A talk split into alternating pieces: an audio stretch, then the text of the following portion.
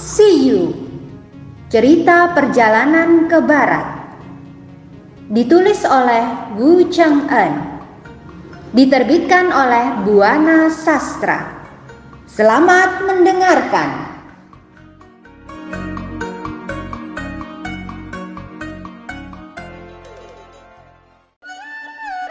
Bab 40 Pangeran Negeri Wuji menanyakan kebenaran cerita Sun Wukong kepada ibunya. Chu Baji dipaksa Sun Wukong masuk ke sumur. Pangeran dari negeri Wuji membawa pergi kudanya. Tak lama ia pun tiba di istana negeri Wuji. Ia langsung menuju pintu belakang istana. Para kasih membiarkan anak raja ini menunggangi kudanya menuju pavilium wewangian. Sesampainya di pavilium, ia turun dari kudanya, lalu lari menuju Paseban. Di sana, ia melihat ibunya sedang duduk dengan beberapa selir dan dayang. Ketika ia memandangi ibunya, terlihat wajahnya seperti sedang berduka. Sang permaisuri berduka karena semalam ia bermimpi bertemu dengan suaminya yang mengaku telah meninggal. Namun sayang, ketika ia terbangun, apa yang dia impikan semalam semuanya hilang dari ingatannya. Maka ia menjadi sangat sedih. Ketika Permaisuri melihat anaknya datang dengan tergopoh-gopoh bermandikan keringat, Permaisuri sangat terkejut. Di hadapan ibunya, anak raja ini berlutut. Oh anakku, syukurlah kau datang, kata Permaisuri. Sudah tiga tahun kita jarang bertemu. Mungkin karena aku selalu tinggal di dalam istanaku. Padahal sebenarnya aku selalu ingat padamu, Nak. Aku senang kau datang, anakku. Tapi kenapa wajahmu begitu murung? Apa yang menyusahkanmu? kata permaisuri. Anak raja negeri Wuji hanya diam saja. Melihat hal itu, ibunya bertambah duka. Anakku, kenapa kau? Ingatlah, ayahmu sudah berusia lanjut jika suatu saat ayahmu mengundurkan diri, sudah tentu kaulah yang akan menjadi pengganti ayahmu. Lalu, kau kenapa kelihatan berduka sekali? Tanya sang ibu. Ibu, bolehkah aku menanyakan sesuatu pada ibu? Kata anak raja itu.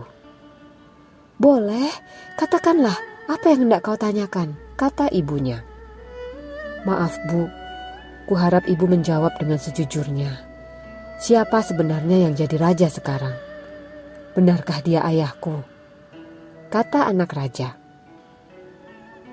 Anakku, yang menjadi raja tentu saja ayahmu.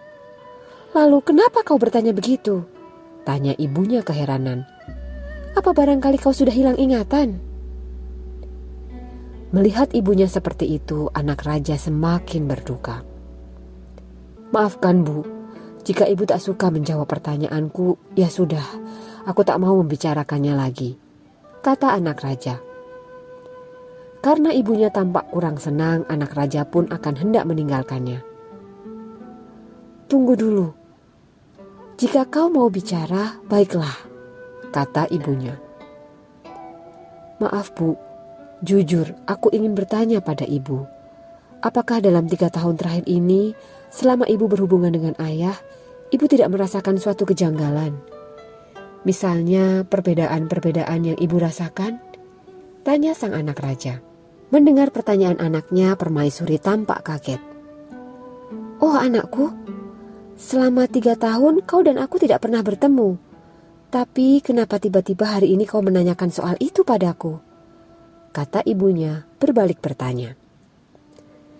Mendengar jawaban ibunya, anak raja merasa kurang puas. Tampaknya ibu sulit berkata jujur. Baiklah, ibu akan merasakan akibatnya, kata sang anak. Mendengar jawaban anaknya, permaisuri semakin terkejut bukan main. Ia pun mulai curiga pada pertanyaan-pertanyaan anaknya. Maka, dengan cepat, ia memberi perintah pada para selir dan dayangnya untuk meninggalkan mereka berdua. Dengan demikian, sekarang anak raja hanya berdua saja dengan ibunya. Anakku, sebenarnya aku pun merasakan keanehan itu. Dan kebetulan kau menanyakannya.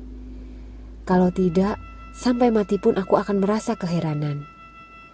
Apa yang kau tanyakan justru membuat aku berduka. Tiga tahun yang lalu, ayahmu sangat baik dan manis.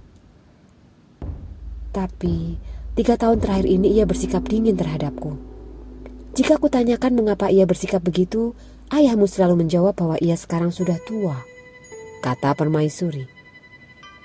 Setelah mendengar jawaban ibunya, anak raja pamit. Anakku, tunggu, kata sang ibu.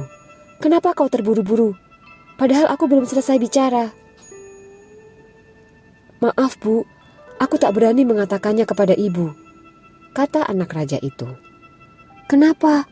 Lebih baik kau katakan terus terang. Aku ingin tahu. Seru sang permaisuri. Begini, Bu. Hari ini aku mendengar sebuah kabar. Tadi pagi, dengan seizin ayah aku pergi berburu.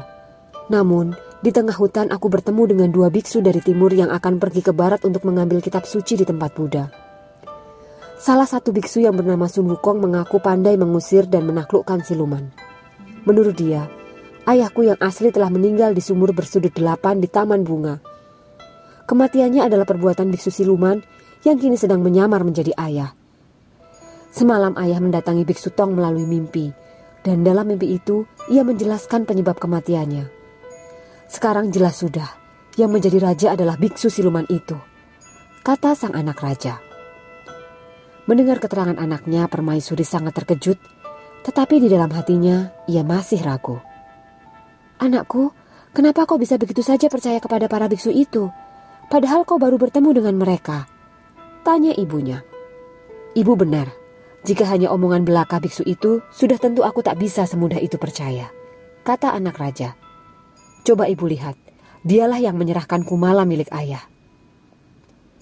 Anak Raja Negeri Wuji mengeluarkan kumala pemberian Tong Sancong. Permaisuri yang langsung mengenali barang milik suaminya sontak meneteskan air mata. Ia menangis sedih sekali. Oh suamiku, ternyata kau telah meninggal tiga tahun yang lalu. Tapi kenapa kau tak memberi impian dan menemuiku? Malah kau menemui biksu dari timur itu dahulu. Kata permaisuri dalam ratapannya. Ibu, sudahlah, jangan bersedih. Sebenarnya, apa yang terjadi ibu? Kata putra raja. Tadi malam aku bermimpi. Kata permaisuri. Mimpi apa, Bu? Ayahmu datang menemuiku. Dia berdiri di hadapanku dengan pakaian compang-camping. Dia mengaku sudah meninggal.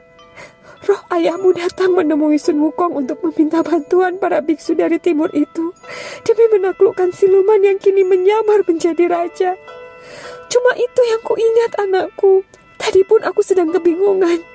Tak kusangka kedatanganmu justru mengenai ayahmu. Baiklah, pusaka kumala ini akan kusimpan. Sekarang temui para biksu itu untuk meminta bantuan mereka kata permaisuri. Kemudian pangeran muda itu keluar dari kamar ibunya. Lalu ia kembali menunggangi kudanya menuju kuil kayu kerajaan. Sesampainya di depan kuil, matahari sudah mulai bergerak ke barat dengan cahayanya yang merah keemasan. Melihat putra mahkota datang, para prajurit segera menyambutnya. Mereka memberi hormat. Kalian tunggu sebentar, teriak pangeran itu. Dengan cepat ia berlari ke dalam kuil. Di hadapan Sun Wukong, pangeran ini berlutut.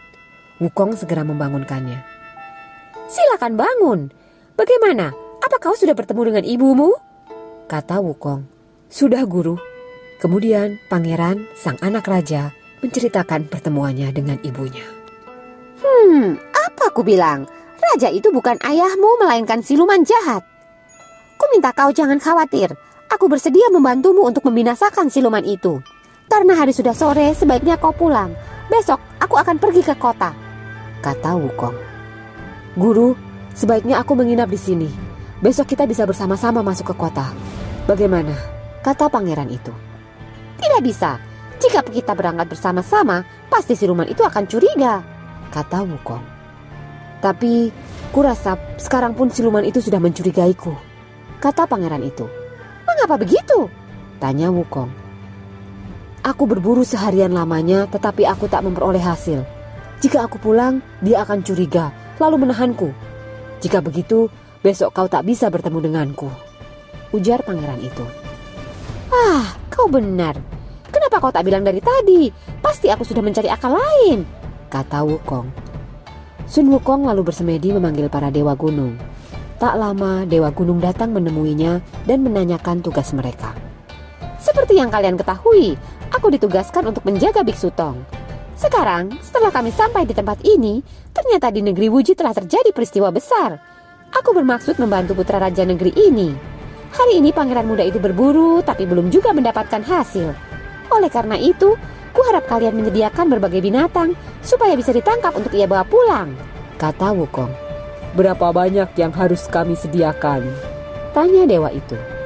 Secukupnya saja, jangan terlalu banyak. Jawab Wukong. Baik, kata para dewa. Kemudian mereka berangkat untuk menjalankan tugas itu. Tak lama mereka sudah kembali dengan membawa berbagai binatang buruan seperti kambing, rusa, kelinci, dan sebagainya. Lekas kau letakkan binatang-binatang buruan itu di tepi jalan agar anak buah pangeran muda dapat mengangkutnya ke kota, kata Wukong. Para dewa melaksanakan perintah itu dengan baik. Sun Wukong segera menemui pangeran muda itu. Pangeran, silakan kau pulang. Di tepi jalan sudah tersedia binatang buruan untuk kau tangkap dan kau bawa pulang. Seru Wukong. Pangeran itu segera memberi hormat sambil mengucapkan terima kasih. Kemudian ia mengajak anak buahnya pulang. Di tengah perjalanan, pangeran dan anak buahnya menemukan binatang buruan yang dimaksud Wukong. Dengan demikian, mereka tak usah lagi memanah atau menggunakan tombak mereka. Hasil buruannya cukup banyak. Anak buah sang pangeran kegirangan. Mereka mengucapkan syukur dan mengatakan bahwa pangeran mereka amat beruntung. Dengarkan kisah selanjutnya. Terima kasih.